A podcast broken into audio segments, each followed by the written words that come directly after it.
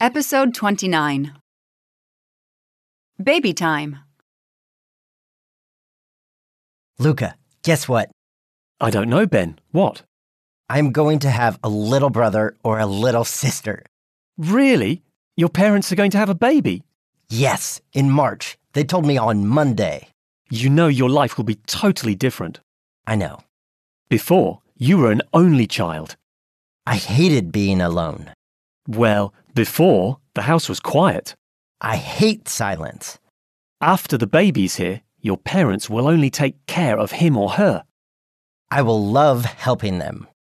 In the summer, you'll be waiting for the baby all the time. I love taking my time and relaxing during the summer. Believe me, a baby sister or a baby brother is just a nightmare. But don't you like Emma? Yes, I do. But I didn't like her before she was 12. well, I must go. Emma is waiting for me at 3. She wants to go to the swimming pool with me. And are you going? Of course. She's my lovely little sister. Ready to speak?